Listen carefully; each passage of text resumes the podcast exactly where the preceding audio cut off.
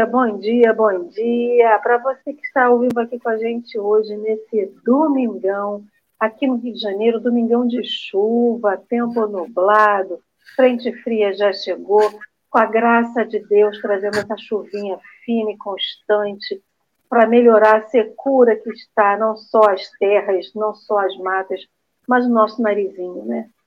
Porque o negócio está punk esse tempo seco para quem tem problema respiratório. E já agradecendo a cada um de vocês que, ó, bravamente acordam cedo. Eu acho que o YouTube hoje comeu o comentário da galera, ou todo mundo está dormindo nesse friozinho de domingo, porque temos poucos comentários, mas sabemos que o coração de vocês está aqui conosco, quem não conseguiu chegar, mas quem conseguiu chegar já conseguiu deixar seu comentário, como a Patrícia, que já chegou, dizendo que está chuvinha e que está desejando um bom dia com café. Bom dia também para a Sônia Centeno e a Luciane Toscano, que também já chegou e está aqui conosco. Vera Generoso, a Catinha, trazendo esse bom dia, essas energias maravilhosas. Avelino também chegou aqui, trazendo o seu pão, o seu café e a sua boa vontade. Bom dia para a Gildinha e para todos vocês que já estão aqui conosco, pedindo a proteção e a guarda de Jesus, né? Vários jovens ao longo do nosso país estão fazendo provas de admissão, né? Seja agora nessa época para colégios militares. Sei disso porque a minha sobrinha também está indo fazer a prova, então pedindo a Deus e a Jesus que guarde cada coração adolescente que está lá e fazendo a sua prova. Sabemos que é uma fase complicada da vida da, da gente, a adolescência, e junta com os anseios, as vontades né, de admissão em lugares que vão fazer o seu futuro. Então, cada um deles possa ter a ajuda do pai. A vontade que eu tinha era de ter uma vaga para cada um e deixar assim, vocês decidem quem entra. Todo mundo, para mim todo mundo tinha que tirar 10 porque aí quem tem que decidir quem vai entrar é quem dá a vaga, né? É a mesma oportunidade para todos. Então, que Jesus os guarde e os abençoe. E já vou aqui dar uma pausa nos comentários da gente para a gente fazer a nossa audiodescrição. Para os nossos amigos que estão em casa, que não conseguem ver a nossa tela, para os nossos amigos e irmãos que estão no podcast. Então, nós estamos nessa tela retangular do YouTube. O nosso layout hoje Atualmente, ele apresenta uma parede rosa claro à esquerda e aparece uma parede rosa é, branca à direita. No canto superior à esquerda, nós temos uma tarja rosa escrito Café com Evangelho em letras escuras. E no canto inferior à direita, nós aparece o nosso Jesus. Jesus aparece da cabeça para cima, né, do pescoço para cima.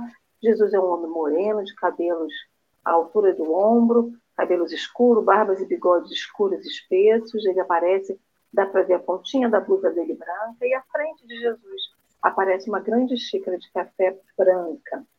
Aparece também no canto superior à direita e no canto inferior à esquerda grãos de café compondo o nosso layout. Essa tela maior é dividida em três retângulos menores, dois superiores e um abaixo centralizado. Então, eu, Alessandra, estou no canto superior à esquerda, sou uma mulher branca, de cabelos grisalhos, meus cabelos estão soltos e a parte de cima presa. Eu uso um óculos de grau, diário nude, alguns marrom claro, uso um fone de ouvido preto e aparece atrás de mim o meu fundo de tela. À esquerda é, aparece um fundo preto, né, que a luz está desligada, e à direita aponta-se, aparece uma parte da parede bege, claro, e a porta de madeira.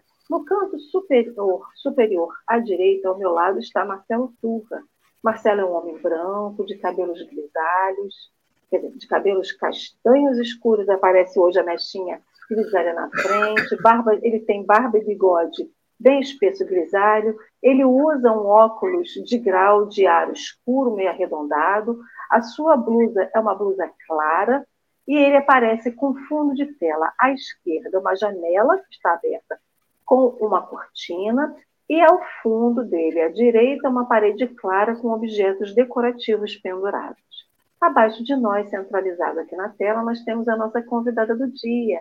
É a Geisa, uma querida que está aqui conosco, Geisa é uma mulher branca, de cabelos curtos grisalhos, ela veste uma blusa, parece a pontinha da blusa dela, branco com detalhes em azul, e o seu fundo de tela é uma parede é, com uma cortina, com uma janela também, e um sofá cinza escuro ao fundo. E abaixo de nós, passa durante o café, vários banners. Né? O banner que está aqui hoje convida cada um, né? quem quiser conversar sobre alguma, algum motivo, alguma questão que lhe aflige, pode procurar o atendimento fraterno. Então, passa o telefone do atendimento fraterno da Casa Espírita Suave Caminho. Então, para você que está em casa, se sente abatido, enfim, está desanimado, ou quer conversar e não tem ninguém, liga lá. O código é 22 99 287 1997. Então, repetindo,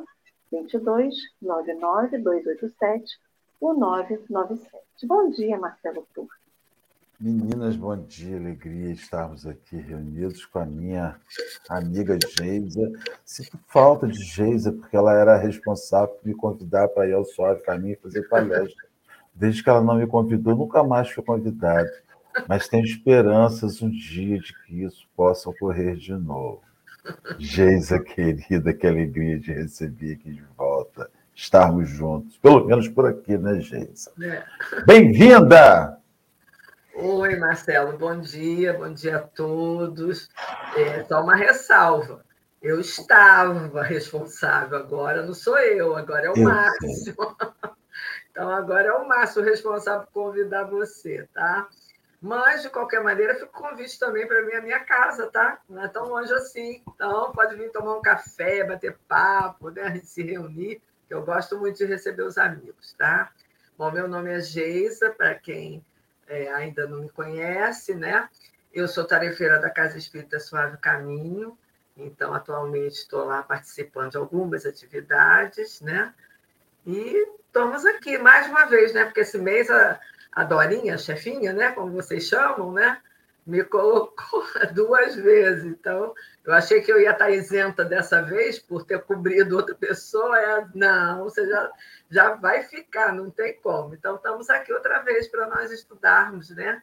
O nosso, o, o nosso Emmanuel, ver aí o que, que ele coloca para gente, tá? Nada como um repeteco durante um mês para alegrar o nosso coração, né? Se faltava aquele empurrãozinho, né? Tipo assim, olha, tá, tá quase, tá quase. Aí vem o repeteco e puf, empurra a gente para frente, da alegria e da disposição, isso que importa. Então, queridos amigos, então hoje, continuando aí no Evangelho, no Evangelho não, desculpa, gente, vocês sabem que tudo é um processo de adaptação, então perdoe-nos, porque não estamos estudando o Evangelho, estamos estudando Atos dos Apóstolos, estamos aí bem no início, para quem está chegando agora e não, não sabe do que a gente está fazendo, estamos estudando Atos dos Apóstolos, fazendo um estudo à luz do Evangelho por Emmanuel, né? Então, Emmanuel escreveu textos comentando algumas passagens do Atos dos Apóstolos, estamos estudando esses textos. O estudo que faremos hoje chama-se No Estudo da Salvação. Ele foi publicado inicialmente no Reformador de 1958, porém, depois ele foi publicado em Palavras de Vida Eterna, no capítulo 29. Então, é o texto que vamos estudar hoje. Já está aqui no chat o link que vai nos levar para o texto. Deixa eu só procurar aqui. Então, para vocês que estão em casa, é só clicar aí no link que já está para vocês e não contente-se com o comentário que faremos hoje, um comentário inicial, sempre que puderem e precisarem, só voltar aqui. Então, para você que está vendo agora o café e vai assistir depois, o link também fica disponível depois de 12 horas, né, que passa a nossa, que é publicado após a, o ao vivo, ele fica disponível. Então, para dar aquele pontapé inicial, da gente ler o, o texto, Marcelo, você faz a nossa prece, por favor, querido?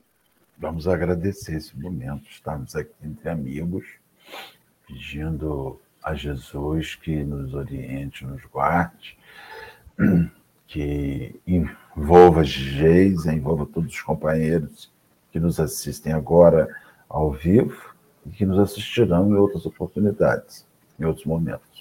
Obrigado, Senhor, que seja uma manhã feliz entre amigos na graça de Deus. E assim seja, e assim será. Então, nosso layout agora irá mudar. Nós estamos empilhados à esquerda, eu, Marcelo e Geisa. Aparece do meio para a parte, o canto à direita, o texto de hoje, que é uma tela em preto, com letras brancas. Geisa, querida, você faz a leitura para a gente, por favor? E após a leitura, nós voltaremos à configuração inicial do, do café, né, com dois retângulos acima e um abaixo, e Geisa poderá começar os seus comentários. Então, fique à vontade, okay. querida. Tá bom. Então, vamos lá. No estudo da salvação. E todos os dias acrescentava o Senhor à igreja aqueles que se encontravam em salvação. Está em Atos, no, no capítulo 2, versículo 47. A expressão fraseológica do texto varia por vezes acentuando que o Senhor acrescentava à comunidade apostólica todos aqueles que estavam se salvando ou que se iam salvar. De qualquer modo, porém, a notícia serve de base a importante estudo da salvação.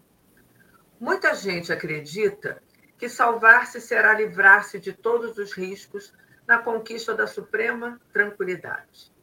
Entretanto, Vemos o Cristo apartando as almas em processo de salvação para testemunho incessante no sacrifício. Muitos daqueles que foram acrescentados ao serviço da igreja nascente conheceram aflição e martírio, lapidação e morte. Designados por Jesus para a obra divina, não se forraram a dor. Mãos calejadas em duro trabalho Conheceram sarcasmos soezes e vigílias atrozes. Encontraram no excelso amigo não apenas o benfeitor que lhes garantia a segurança, mas também o mestre ativo que lhes oferecia lição em troca do conhecimento e a luta como preço da paz. É que salvar não será situar alguém na redoma da preguiça, a distância do suor na marcha evolutiva. Tanto quanto triunfar não significa deserção do combate. Consoante o ensinamento do próprio Cristo, que não isentou a si mesmo do selo infamante da cruz, salvar é, sobretudo, regenerar, instruir, educar e aperfeiçoar para a vida eterna. Emmanuel. Bem, esse texto é um, apesar de ser um texto curto, né, ele não é tão grande assim, né, mas é um texto muito profundo com relação a essa palavra salvação, né. É, se a gente for no, no, dicionário procurar o que, que é salvação, a gente vai ver lá que é livrar-se, né, por a salvo de um perigo, de uma aflição, de algo, né, que é ruim, vamos dizer, né. E muitas pessoas até hoje a gente vê que elas acreditam que esse ato de salvação vai ser feito por alguma coisa externa, algo que vai acontecer e nos livrar de uma situação difícil, de uma situação de aflição, enfim, né? que vai nos livrar de todos os perigos, de todos os riscos que a gente tem. E aí a gente vai ficar tranquilo, né? Vai ter essa suprema tranquilidade que ele fala aí no texto. Né? E não é bem assim. Emmanuel justamente traz nesse texto que essa palavra salvação, ela quer, é, apesar de ser usada muito nos ciclos religiosos, né, e pelas pessoas também, né, o que, que acontece? Ela não quer dizer isso. Salvação, nesse sentido que Emmanuel nos traz no texto, é a salvação espiritual, né, que nós vamos tratar em alguns aspectos que o, que o texto nos traz aí, que é muito significativo. E aí eu fiquei pensando nas dificuldades, nos problemas de como era a época de Jesus, naquela época, né? A época em que a gente sabia perfeitamente, a gente tem uma literatura, história, né, que a gente pode acessar, a gente sabia que as pessoas tinham dificuldade de todos os tipos, mas dificuldades essas muito, mas muito piores do que hoje nós reclamamos com tudo que a gente tem ao nosso dispor, né? A gente tinha dificuldades, principalmente porque eram pessoas que tinham uma necessidade de buscar a salvação, daí elas quererem né, que o Messias chegasse, né, que trouxesse todo uma resolução para eles, porque eram pessoas que viviam de uma forma muito pobre, né? Muitas pessoas pobres, muitas pessoas é, com saúde é, bem a, a, avantajadas às vezes, né? com problemas grandes, e que eram massacrados pelo Império Romano. Né? Eram massacrados no sentido de que eles não tinham condições, muitas vezes, de resolver a sua própria vida, porque eles pagavam tributos ao Império Romano. O Império Romano como um todo, o Império Romano local também, e também a igreja, né, o Templo de Jerusalém. Então, eles tinham que pagar tributos três vezes. Aí eu fiquei imaginando assim, meu pai, se hoje a gente tem que pagar IPTU, IP, IPVA, taxa de incêndio, taxa disso, taxa daquilo, imagina ter que pagar tudo isso três vezes. Ia ser um. Nossa Senhora, a gente já fica complicado, né? Quando a gente já tem que ter essas obrigações pagas, imagina você ter que pagar isso em triplo. Então, com certeza, a gente não teria é, é, uma uhum. condição melhor para ter financeiramente uma vida melhor, a saúde melhor, enfim, tudo aquilo que a gente gostaria de ter. Então, já começa por aí que aquela época de Jesus, né, se a gente se reportar o que seria, nossa, não tinha como eles não quererem a salvação, né? Então, a salvação para eles era algo que eles esperavam, esperavam de, em demasia até, né? Bom, mas o que, que acontece? Tem um, um pedacinho do texto aí, deixa eu mostrar aqui, ele diz assim, ó, Muita gente acredita que salvar-se será livrar-se de todos os riscos. Ou seja, na nossa concepção, seria assim, acabar com todas as provas e expiações que a gente tem agora nessa reencarnação, né? Seria ótimo, né? E aí ele completa, na conquista da suprema tranquilidade, que é o que mais ou menos a gente já, já, já falou. Mas o que, que acontece? O que, que é essa suprema tranquilidade que a gente tanto almeja, né? Será que é a gente ter uma, uma vida financeira estável, sem problemas, né? podendo usar o dinheiro, usar aquilo que a gente tem de ganho de qualquer forma, sem preocupação? Será ter uma saúde realmente também ótima, excelente, sem problema nenhum, né? Passar a reencarnação todinha ótima, não ter um probleminha nem de resfriado, né? não ter nada realmente? Ou será a gente é, não ter que lidar com pessoas que nos é, criticam, pessoas que realmente, às vezes, fazem, nos ferem, né? E, às vezes, são pessoas que, hoje em dia, né? A gente, quando tem algumas pessoas que elas não, não, não têm, assim, paciência, não têm carinho ao, no trato, é, são pessoas, às vezes, que hoje em dia a gente usa muito a palavra pessoas tóxicas, né? ou seja, aquelas pessoas que estão nos fazendo mal. Então, será que tranquilidade seria ficar longe dessas pessoas? E a gente vai encontrar essas pessoas na família, no trabalho, né? na, na casa espírita também, né? também não está isenta. A gente encontra em todos os lugares. Mas será que a gente tem que ficar longe dessas pessoas para a gente ter essa suprema tranquilidade. E aí Emmanuel né, mostra né, que essa salvação que, espiritual que tanto a gente quer, e que a gente, tanto naquela época, mas principalmente hoje em dia, a gente também quer ser salvo, a gente também quer estar livre de todas essas dificuldades e problemas. Quem realmente, o que, que realmente nós estamos fazendo nesse sentido para ter essa salvação espiritual? o que fazemos, né? Porque nós temos dores, sofrimentos, nós enfrentamos injúrias, sarcasmos, críticas, às vezes críticas com bastante peso, né? A gente enfrenta um monte de coisa, né? Mas o que, que a gente está fazendo? Porque as pessoas que, que já estão conseguindo essa salvação espiritual, que existe, né? Essas pessoas, elas estão trabalhando elas estão servindo. E servindo a quem? Servindo a Jesus, servindo ao Pai. Elas já entenderam todo um processo que nós temos evolutivo, um processo de conhecimento de nós mesmos, né? da tal reforma íntima que a gente está sempre falando, e que a gente necessita realmente compreender, mas a gente precisa também colocar em prática aquilo que a gente recebe de Jesus, que recebe do Pai. E aí sim a gente encontra, né, vai encontrando essa salvação. Não é algo que vai acontecer na minha vida ou na vida de qualquer um, externamente, que venha e que vai retirar o meu sofrimento, que vai retirar as minhas dificuldades. Não vai acontecer assim.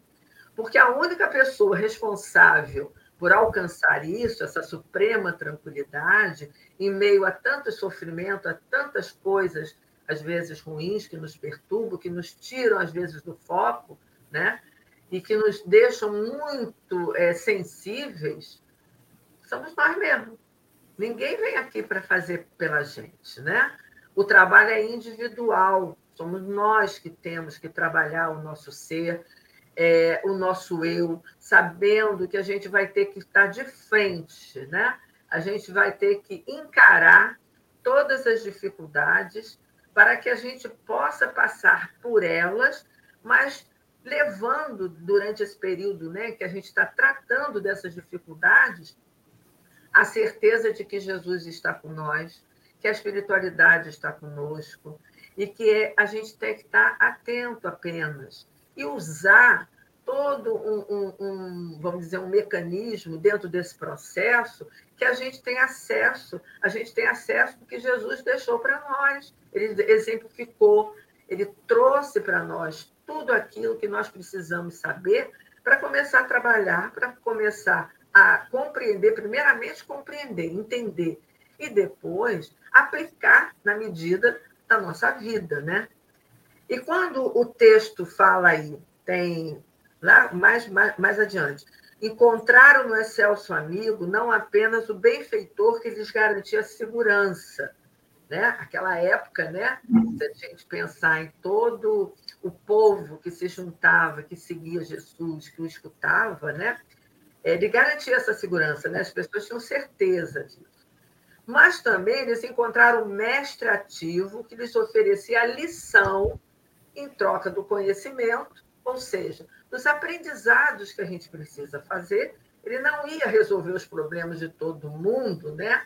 Assim, de repente, mas muitas pessoas achavam né, que, estando com ele, a coisa ia ser diferente, ele ia resolver. Né?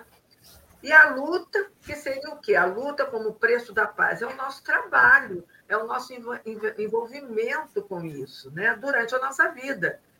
Agora, quando no texto Emmanuel chama dizendo que é, que é salvar, né? salvar, salvação, não será situar alguém na redoma da preguiça, ou seja, a distância do sol na marcha evolutiva, como ele diz aí, não é ficar parado, não é ficar estagnado. Frente aos, aos problemas, frente às dificuldades, eu vou parar. É, é, tipo assim, parece que a gente leva um susto, né? A gente leva, leva um susto primeiro. Mas a gente vai ficar parado, vai ficar esperando que caia do céu a resolução, vai esperar que alguém, um amigo, um parente, é que vai resolver a nossa situação. Não é assim. A gente tem que trabalhar nesse sentido. A gente tem que ter essa compreensão, perceber e trabalhar. Porque ele já nos deu esse conhecimento. Jesus já nos deu, já nos ofereceu, tanto a nível das parábolas, mil parábolas que a gente tem que pode né, usar, como o próprio exemplo dele, como a própria vida dele no período que ele ficou aqui conosco. Agora, tanto quanto triunfar não significa deserção no combate, não é para fugir. Não tem como fugir. É, é, os problemas, eu ouvia da minha mãe, né, quando a minha mãe estava aqui entre nós, que ela ensinou desta forma, né? Olha só, os problemas, eles estão aí. Não adianta você mudar de lugar, mudar de lugar no sentido de mudar de casa, mudar de cidade, mudar de qualquer, né, ir para qualquer canto, porque eles vão deixar de existir. Não vão deixar de existir a não ser que você esteja trabalhando, né? a não ser que você esteja realmente é, empenhado em resolver aquilo, em ver o que, que vai te levar aquilo. Porque os problemas só chegam para nós por necessidade. Eles não chegam porque a gente vai à cata, né? A gente sai procurando eles. Não, mas eles nos chegam. E quando eles nos chegam, a gente tem que ter este olhar. O olhar de Jesus que dizer assim, calma, né? O, o que, que eu estou dizendo para vocês? Olha, é por aqui que a gente tem que fazer, né? dessa forma que vocês têm que começar a trabalhar, a fazer, para conseguir melhorar, às vezes, aquela situação. Mas se ela persistir, conviver sabendo que você tem todas as potencialidades, todas as possibilidades, porque Deus nos deu isso, né? as possibilidades, as potencialidades para a gente estar nesse processo de salvação, porque é um processo. Da mesma forma como a reforma íntima, o conhecer a si mesmo é um processo, o salvar também é um processo. Eu não vou ter assim, de repente, a solução. É um processo que eu vou viver durante a minha reencarnação, de frente com todas as dificuldades que eu tiver. E eu vi uma palestra, eu estava estudando né, e ouvindo algum, algumas palestras, em que a, a pessoa dizia assim: salvação é colocar em prática os ensinamentos do Cristo na nossa vida. Essa é salvação. Porque para eu me livrar dos perigos, né, das inferioridades, é, eu tenho que entender que eu sou um espírito imortal. E se eu tenho, se eu sou um espírito imortal, eu tenho um processo né, de evolução a cumprir, e nesta reencarnação eu estou tendo lá os meus percalços, minhas dificuldades, né? E vou lidando com elas na medida que eu compreenda, entenda, não, não tenha estagnação, não, como é que eu posso dizer, não fique para baixo, como a gente usa muito o termo, né? Ficar para baixo, ficar é, é, dentro de casa, não procurar fazer. Não, é ir à luta. Essa luta que ele fala aí é trabalhar é ir em frente, porque a gente tem possibilidade. E para terminar, eu vou devolver para vocês, para um de vocês, no, já no finalzinho, o último parágrafo do texto, ele diz assim: consoante o ensinamento do próprio Cristo, que não isentou a si mesmo do selo infamante na cruz, olha o que, que ele já passou. O que, qual é a vida do Cristo, né? Vamos relembrar o que, que ele passou até chegar lá na cruz. Salvar é, sobretudo, regenerar, instruir, educar e aperfeiçoar para a vida eterna. Então, se eu tenho a crença da vida eterna, a crença da evolução, do que eu estou fazendo aqui, né, do qual é o meu percurso como espírito, gente, Jesus trouxe isso tudo para nós, deu de bandeja para nós, para a gente poder continuar. Só que muitos ainda acham que a salvação, para se livrar de tudo né, que tenha que passar, cai do céu, vem do externo, vem de repente para nos livrar. Com vocês agora.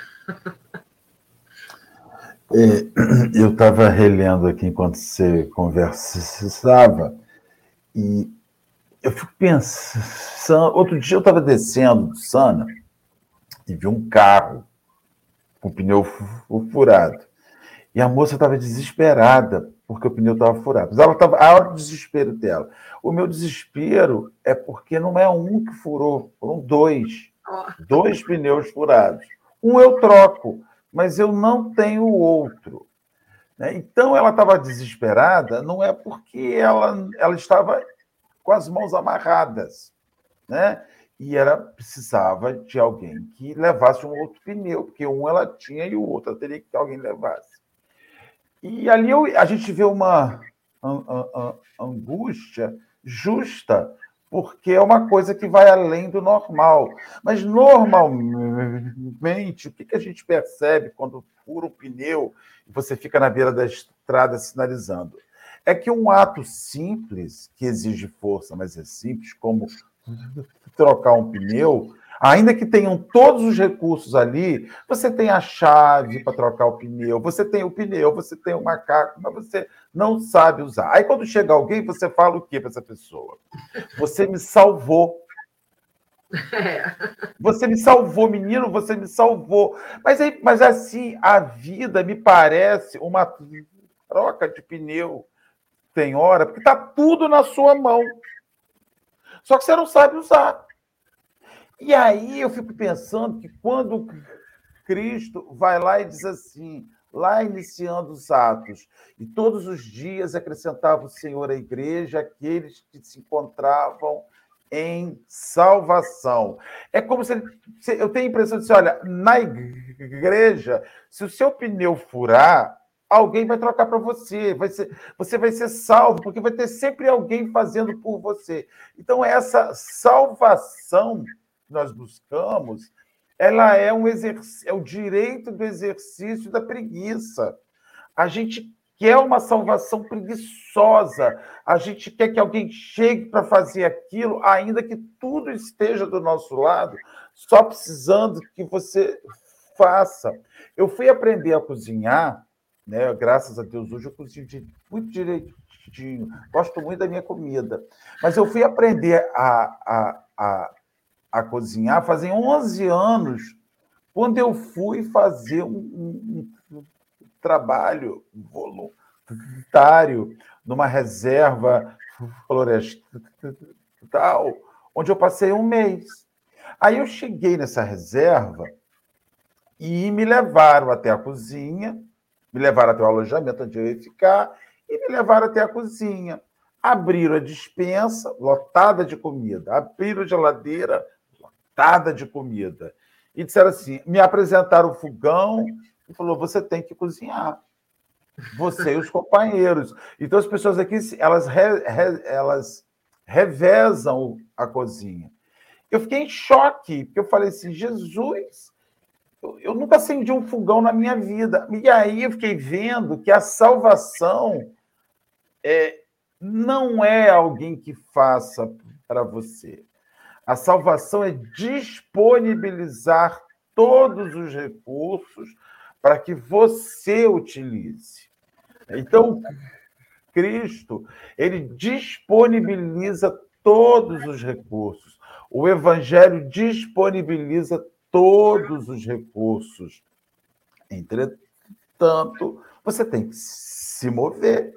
Né? E, e eu fico. Eu, aí eu me lembro, sabe, quando a gente era criança, bem criancinha, que, que largava os trabalhos, só ia avisar a mãe que tinha que levar um trabalho no dia seguinte, e a mãe, sete horas da noite, estava batendo de casa em casa, pedindo uma cartolina pedindo um papel pardo, madeira, pedindo uma, uma cola, uma canetinha, para sentar e fazer para a gente trabalho para ganhar nota. Então, as famílias da gente, os amigos, os tios, os primos, salvaram a gente muitas vezes de atividades escolares, atividades das mais diversas emprestar uma roupa, porque nós não lavamos a outra para usar, menino privê estava sujo. Então, assim, é, a salvação na cabeça da gente ainda é o direito a, a ficar inerte. Ainda é o direito a, a, como se diz, amarrar o burro à sombra. E o Cristo não propõe isso. O Cristo, vou te ensinar a trocar o pneu. Exato. Vou te ensinar a cozinhar. Estou te dando Ó, tá né? tudo aí. Gente, que é melhor do que você pegar seu carro, abrir lá e tá com tudo dentro de você trocar? Não, mas eu não quero, eu não quero só isso. Eu quero que você, além disso, né, descubra um jeito. E o século XXI é o século da inércia, Alessandra. O século XXI é o século onde a gente tem tudo. Você, você hoje trata uma pessoa para arrumar seu guarda-roupa, gente. Isso. Você contrata uma pessoa hoje para fazer coisas, nem levar o seu cachorro mais para tomar um banho, nem dar banho. Gente, banho cachorro era uma coisa que todo mundo dava antigamente. Ainda dava banho com shampoo colorama, porque a gente pegava o que. De ovo. Shampoo de colorama de ovo. De ovo. Então, então, assim, antigamente, hoje, o cara vem buscar o cachorro na casa da gente. Depois te entrega bonitinho. Entrega bonitinho.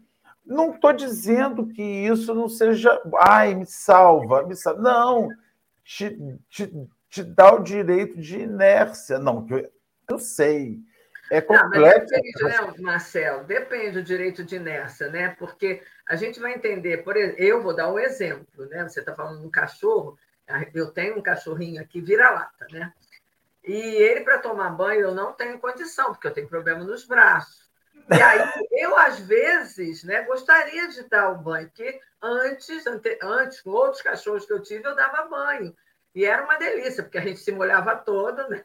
A gente, Só no verão que era bom, né? Era bom. Só no verão que era bom. É, eu não posso fazer isso hoje com ele. Não, mas eu nem estou dizendo, é porque os empregos têm que acontecer, as pessoas Exato. têm que então, trabalhar. Mas é que... bom. Às vezes eu, eu, eu pego ele, agarro ele, ele fica, porque ele não está acostumado a fazer isso por causa, lógico, né? Eu, eu não procuro fazer. Mas essa inércia que você está falando é realmente isso aí. Né? Às vezes a gente tem possibilidade de fazer, né? de, de, de, de, de cozinhar, como você falou, né? a forma como você disse que aprendeu a cozinhar, né? É, e, ou cozinhava ou passava fome. Exato, mas, comia mas, cru. Mas, olha, não foi gostoso desde o primeiro? Hoje, minha filha, não tenho mais medo de fogão. Sou Marcelo para o nosso cozinheiro no café presencial. Eu, sabe, eu, olha, eu, eu enfrento uma cozinha hoje, coisa que eu nunca imaginei na minha vida. Eu enfrento, eu faço qualquer coisa dentro da cozinha. Olha que beleza. Então, assim, Ô, menino, eu, eu sabia. Quer ver uma coisa? Antigamente, para você fazer. O Marcelo foi para a cozinha porque chegou no momento crucial que ou vai ou vai. Não tinha uma outra alternativa. Mas na nossa época, para a gente poder cozinhar, eu estava aqui pensando. A gente tinha coleção do Açúcar União, tinha coleção. Quem é mais novo aí não deve lembrar, mas existiam as coleções de receitas, né? Então você tinha a coleção da Barça, tinha a coleção do, do da, do, da Açúcar União, tinha coleção de, de farinha de trigo, tinha coleção de margarina tinha coleção de livro de receita de um monte de coisa. Então você podia alegar que você não tinha salvação na cozinha porque você não tinha acesso a esses livros, porque você era muito humilde, porque a, você não tinha como ficar comprando as coisas para ter acesso a esses livros. A minha avó tinha coleção de tudo. E a minha avó era uma idosa que testava tudo. Uma, uma, uma idosa para frente. Quando começou o micro-ondas, era a primeira a usar o micro-ondas para poder fazer é, cozinhar enquanto ninguém fazia isso. Hoje em dia, a salvação está muito mais próxima da gente. Se você casa hoje e fala assim, nunca cozinhei em panela de pressão, nunca fiz um arroz com ovo, gente, você vai para o Google. Tem até vídeo ensinando os macetes que não eram ditos nos livros, os macetes hoje vêm nos vídeos. Então a pessoa grava lá uns vídeos curtos ou uns vídeos imensos e vai dizer assim: faça isso que dá certo. Então, a salvação hoje, para muita gente, está a um dedo de distância. É o dedo que vai te conectar pelo, pelo celular ou pelo computador. E aí eu fiquei pensando que salvação é essa que a gente tanto almeja? É, a salvação, a libertação, vamos dizer assim, porque se você se salva, você se liberta. Meio que tem essa correlação. E do que, que a gente, o, o que, que a gente quer ser libertado, do que, que a gente quer ser salvo? E aí eu fiquei presa no, no que eu quero ser salva. Porque, assim, se você falar hoje, eu já quero ser salva da dificuldade de conseguir algo, o emprego. Eu estou com a dificuldade hoje da saúde, eu quero ser salva e quero ter saúde. Mas o que é duradouro e que, independente do que você viva, você vai ter salvação? E aí eu estava lendo ontem o, o Boa Nova, e lá no livro Boa Nova está assim, na, na, Jornada da Salvação. É um texto escrito por Neio Lúcio, Marcelo, para quem está em casa e não está conseguindo ver a tela, Marcelo me fala de comida e está mastigando, só para poder atiçar o nosso pequeno estômago, entendeu? Que ainda está em jejum. Então, meus amigos queridos, eu estava lendo então, lá no livro Boa Nova, que era uma conversa de Jesus com uma mulher de Zebedeu, com Salomé, que é a mãe de Tiago e de João. E aí ela pergunta para Jesus o que, que ela teria que fazer né, para ter essa salvação e ir para o reino dos céus. E Jesus começa a conversar com Salomé e para todos que estavam ali naquela sala, de, uma, de um grupo de, de cegos judeus que estavam em determinado lugar e esses cegos estavam numa situação de penúria, de penúria moral, de penúria material. Eles estavam nas trevas. Né? Ele falava de um lugar sombrio e de trevas. Só que vem uma pessoa de fora e diz, e comenta para esse grupo de cegos judeus, é, das belezas do Monte Sião em Jerusalém. E fala assim: olha, se vocês quiserem ver isso, ter, ir, conseguir ir até o Monte Sião, vocês vão conseguir ver a luz, vocês vão conseguir enxergar. Só que vocês vão ter que fazer algumas coisas. E fala do que, que eles teriam que fazer, né? mudar os hábitos, deixar alguns hábitos, é, é, situações de, de, de, prazeres vulgares para trás e, e, deu lá o passo a passo do que eles teriam que fazer. Os cegos, como nunca tinham enxergado, achou que alguém estava passando ali e zombando da cara deles. Só que um deles acreditou.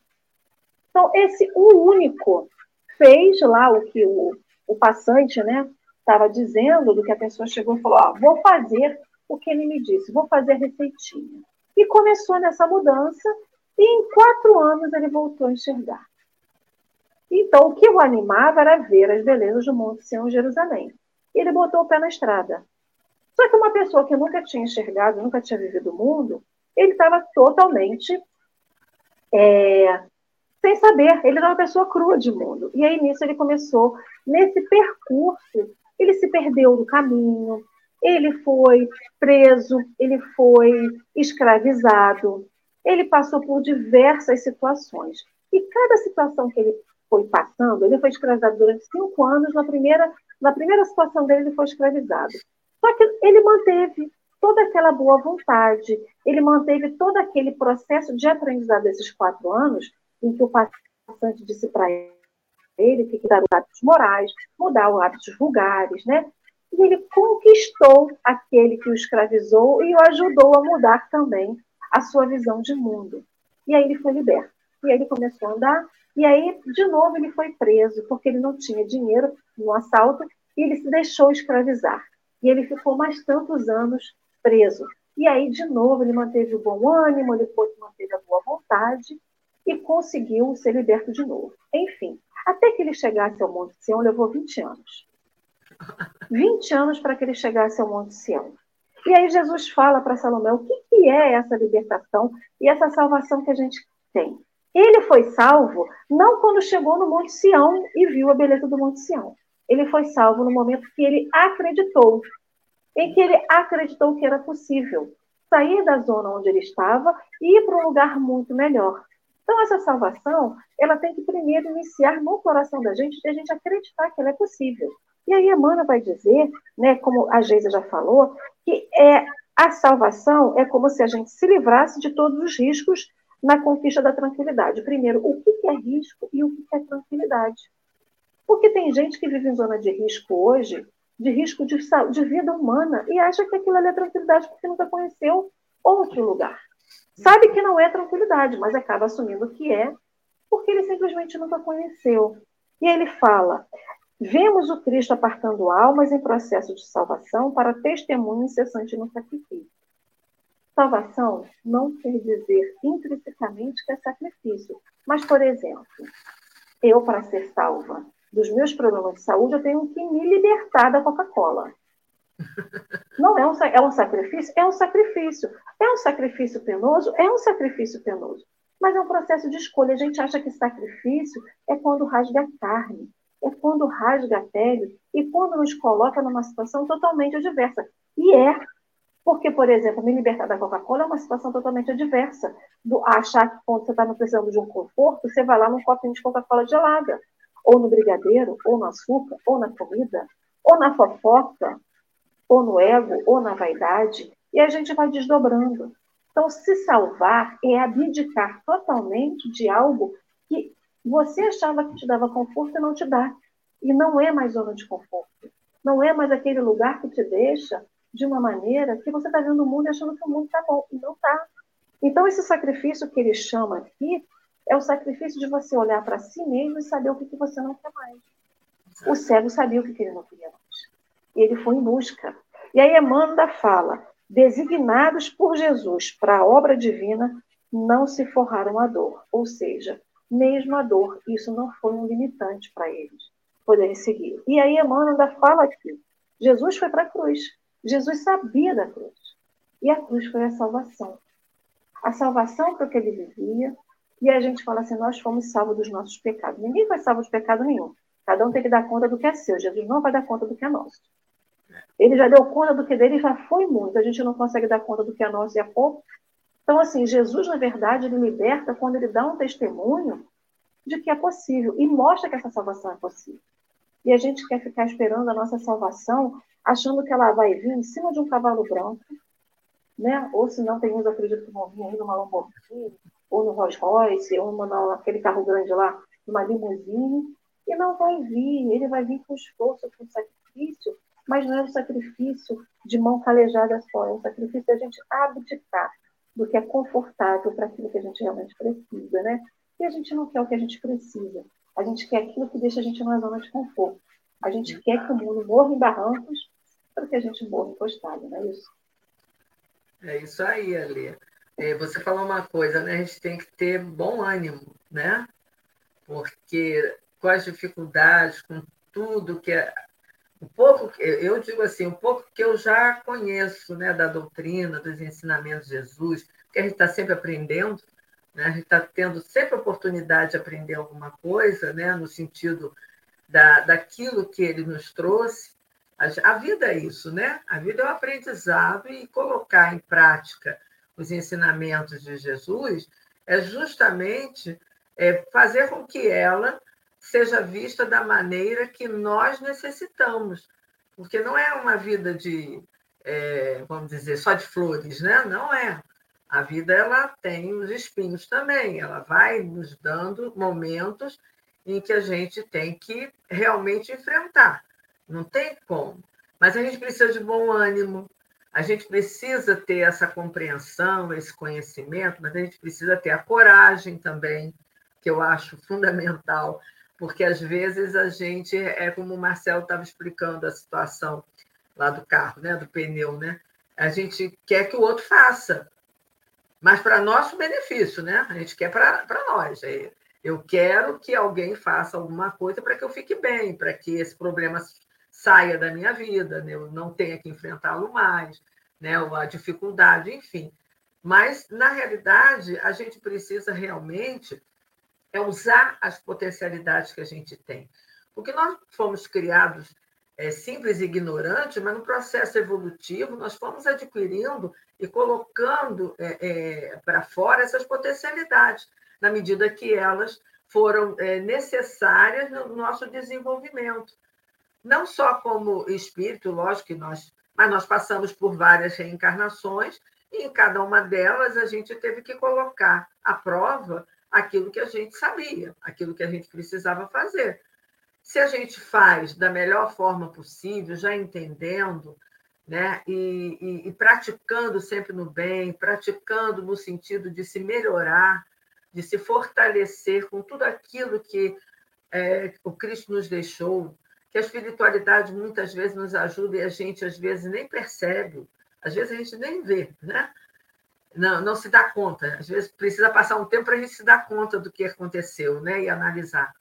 Mas a gente tem muitas possibilidades para que a gente cada vez mais a gente use as ferramentas que a gente tem, não só na nossa reforma, né, como a Rosilane estava falando, não só na nossa reforma, porque no momento que eu consigo é, fazer essa reforma íntima, eu consigo detectar minhas dificuldades, quando eu tenho um grande problema, é, o que, que é que está fazendo com que eu não consiga enxergar claramente aquilo que eu devo fazer. Porque às vezes eu tenho a potencialidade, aparece a oportunidade, eu tenho a potencialidade, mas eu às vezes não vejo, porque eu me deixo influenciar é, mais pelo, vamos dizer, pelos sentimentos, pela aquela sensação de, de tristeza, de a gente não se sente bem, né? A gente fica para baixo e aí a gente não, a gente precisa de ânimo, bom ânimo, vamos lá. Eu, eu costumo dizer toda vez que tem uma dificuldade, que aparece uma dificuldade para mim, e aí as pessoas perguntam como é que você está, como é, né? querem saber os amigos, a família, eu digo assim, ó, eu estou fazendo isso porque precisa fazer isso assim, assim, assim. Então, isso aqui eu estou cuidando. Mas é vida que segue. Eu não posso me estagnar naquilo, naquela dificuldade, no problema, seja lá no que for, para eu ficar totalmente estagnada, com tristeza, dentro, entendeu? Dentro de casa, sem, sem ter vontade de nada, sem, sem nem sair no portão para fazer alguma coisa diferente, sem cuidar das plantas, sem querer abraçar o, o, cachorrinho, mesmo que ele, ele reclame. Eu tenho que ter o um bom ânimo, mas eu tenho que ter coragem. Essa coragem vem de dentro, vem daqui. Ninguém vai me dar coragem, né? Ninguém vai chegar assim e só, oh, gente, está aqui, a minha coragem, serve-se dela né, para você resolver o seu problema. Não vai ser assim. Sou eu, é sempre, sempre eu. Não tem. É, é, eu costumo falar, toda vez que a gente faz um, um, um estudo, tanto aqui no café, é, eu tive agora no Semente da Manhã também falando, né? enfim, as oportunidades que aparecem para a gente toda vez que a gente estuda, no fundo, lá no fundo do, do estudo, quando a gente vai perceber, está lá, é você. É aquilo que realmente você se conhece, o que você está fazendo a nível do seu burilamento, do seu ser, do espírito que você quer que melhore um pouco nesta reencarnação, levando alguma coisa melhor para a próxima, porque a gente não vai ter outras. A gente não vai ter só essa, né? Então a gente procura, né, se melhorar. E em cada estudo está lá, é de Emmanuel, seja o estudo que a gente for, for ver, no fundo, no fundo, o que, que é? Olha só, é você. É você que tem que fazer, é você que tem que perceber, é você que tem que se modificar, é você que tem que é, pegar as possibilidades e o seu potencial e usar em favor de você. Mas quando você usa para você, você está é, é, espargindo para todos que estão à sua volta. Então, o, o, exemplo que a gente fala de Jesus, que nos deu tanto exemplo, nós somos pequenos exemplos a cada dia, em cada momento, para outras pessoas, os que estão do nosso lado, nossa família, nossos amigos, enfim.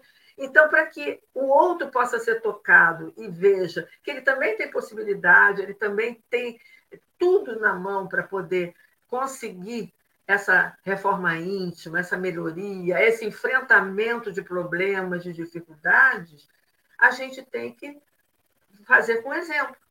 A gente não faz isso com os filhos, quando a gente quer estar tá educando?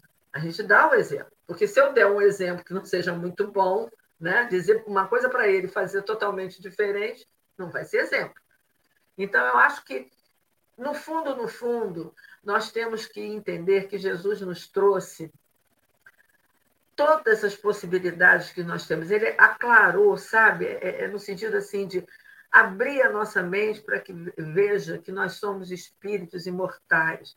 Nós estamos num processo. Hoje eu estou nesse processo aqui, dessa reencarnação.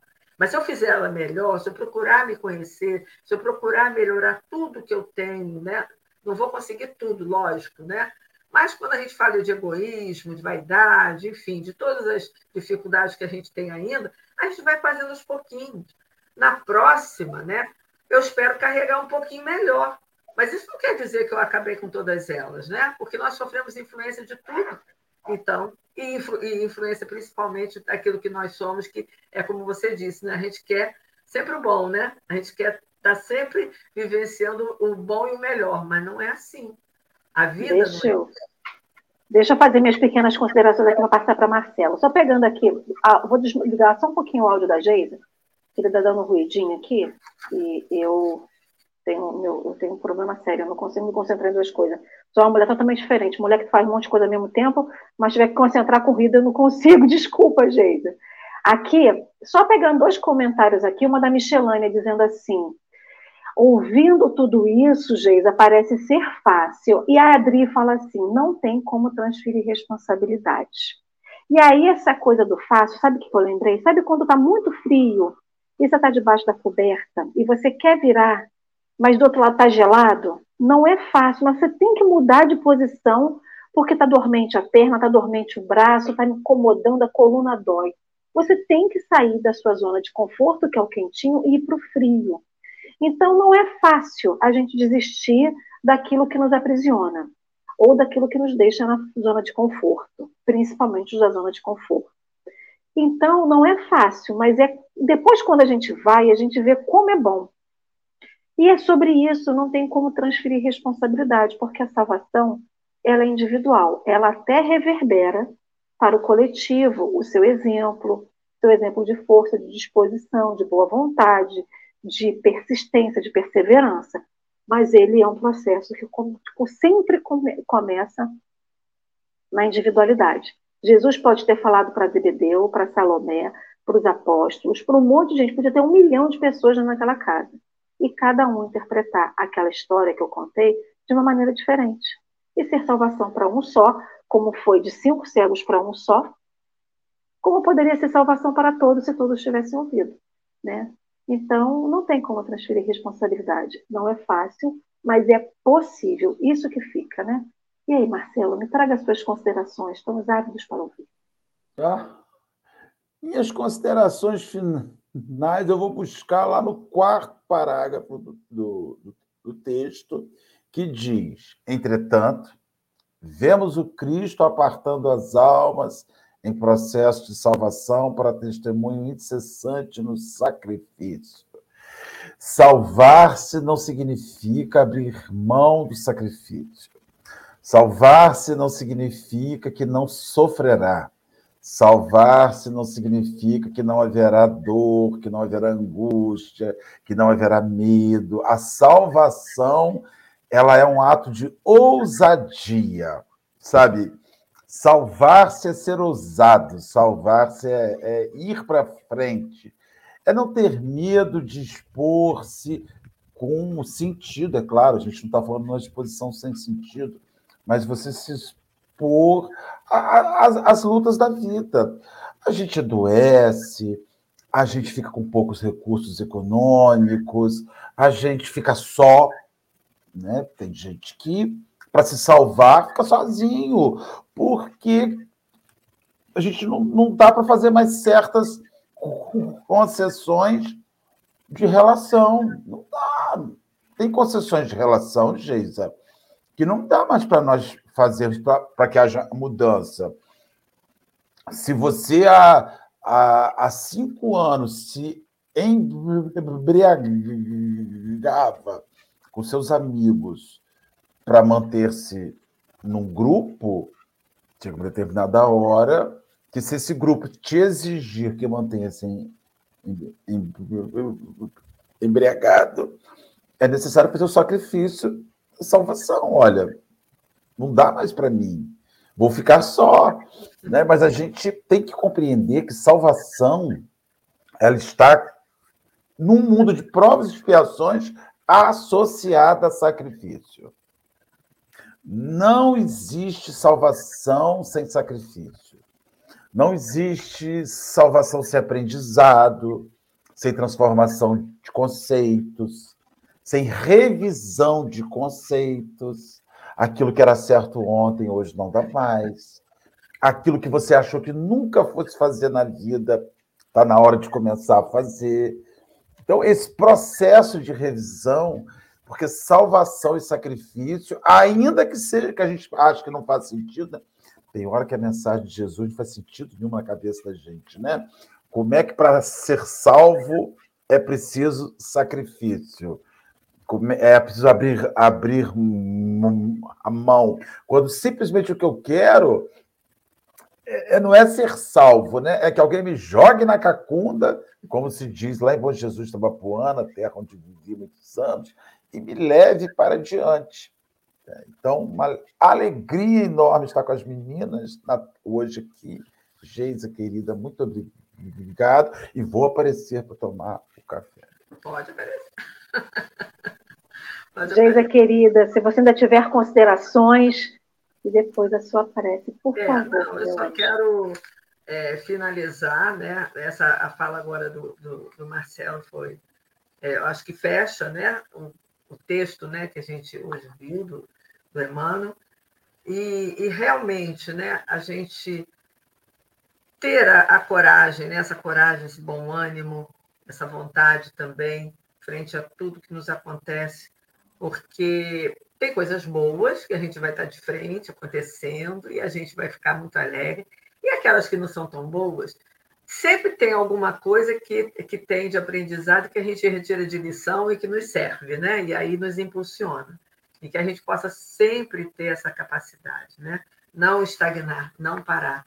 Não, principalmente, mesmo quando está sozinho, né, o Marcelo? Porque às vezes a gente se sente sozinho frente às dificuldades e a, a, a gente acaba é, não conseguindo sair daquele lugar. E a gente precisa de força, precisa de ânimo, precisa de coragem, precisa realmente ir em frente, porque a gente já tem o conhecimento da doutrina, mesmo que ainda não seja todo, totalmente, que a gente ainda está a caminho, mas a gente tem esse alicerce, nessa base que é a doutrina, é o Evangelho de Jesus, que nos dá todas as possibilidades da gente poder aprender, conhecer, aprender e usar, principalmente usar. Bom, eu vou fazer a, a nossa prece para encerrar, agradecendo demais tá, por esses momentos com vocês, vendo você, Marcelo, né, só por aqui, mas eu espero vê-lo também aqui presencial, vamos combinar. Ali eu já vejo mais, ali eu já posso ver mais, tá? E orar no sentido de agradecer. Eu sempre, Senhor, agradeço. Porque eu agradeço, Pai, por todas as possibilidades que tu me dá. Agradeço por todos os momentos que eu tenho durante essa minha jornada, essa minha reencarnação, que são momentos que vão justamente me ajudar, como espírito imortal que sou, a evoluir, a crescer. Não quero, Senhor, só agradecer a Ti, mas agradeço, agradeço a toda essa espiritualidade, aos nossos anjos da guarda, mentores, Agradeço a Jesus, porque sabemos, e eu sei, que Ele está ao meu lado, que Ele está aqui junto de mim, junto de nós, de cada um. Mesmo que às vezes a nossa imaginação não nos permita ver dessa, dessa forma, porque temos dificuldades, porque estamos na carne. Mas eu agradeço. E o agradecimento, Pai, é por tudo aquilo que nós já conseguimos chegar até aqui. Cada um de nós aqui presente tem a sua história, tem a sua caminhada, tem o seu processo evolutivo, tem todas as possibilidades e potencialidades para enfrentar, seja as provas, seja as expiações. Nós temos todos os instrumentos, as ferramentas que tu nos dá. E por isso nós agradecemos, Pai. Sabemos que não é fácil. Não vai ser fácil, nunca ninguém disse que seria fácil. Mas estamos aqui e vamos em frente. É vida que segue. Porque a gente quer viver esta vida, essa oportunidade, essa reencarnação da melhor forma possível, com todos os ensinamentos que Jesus nos trouxe e que nós já sabemos. Precisamos colocar em prática. Então, é vida que segue, com força, com coragem, com bom ânimo, acreditando sempre, tendo muita fé e agradecendo. Graças a Deus, Pai. Graças a Deus. Assim seja, meu povo. Um ótimo domingo para cada um de vocês. Obrigado pela partilha da manhã. Todo mundo que esteve aqui no chat, você que está aí do outro lado da telinha.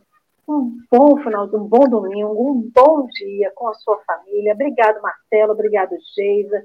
Gente, aproveitem tudo que tem que aproveitar, que tenhamos uma ótima semana. Mas amanhã, sete da manhã, a gente está aqui de volta, hein? Sete da manhã, café com o Evangelho lá todos os apóstolos. Fiquem com Deus. Beijo grande. Beijo.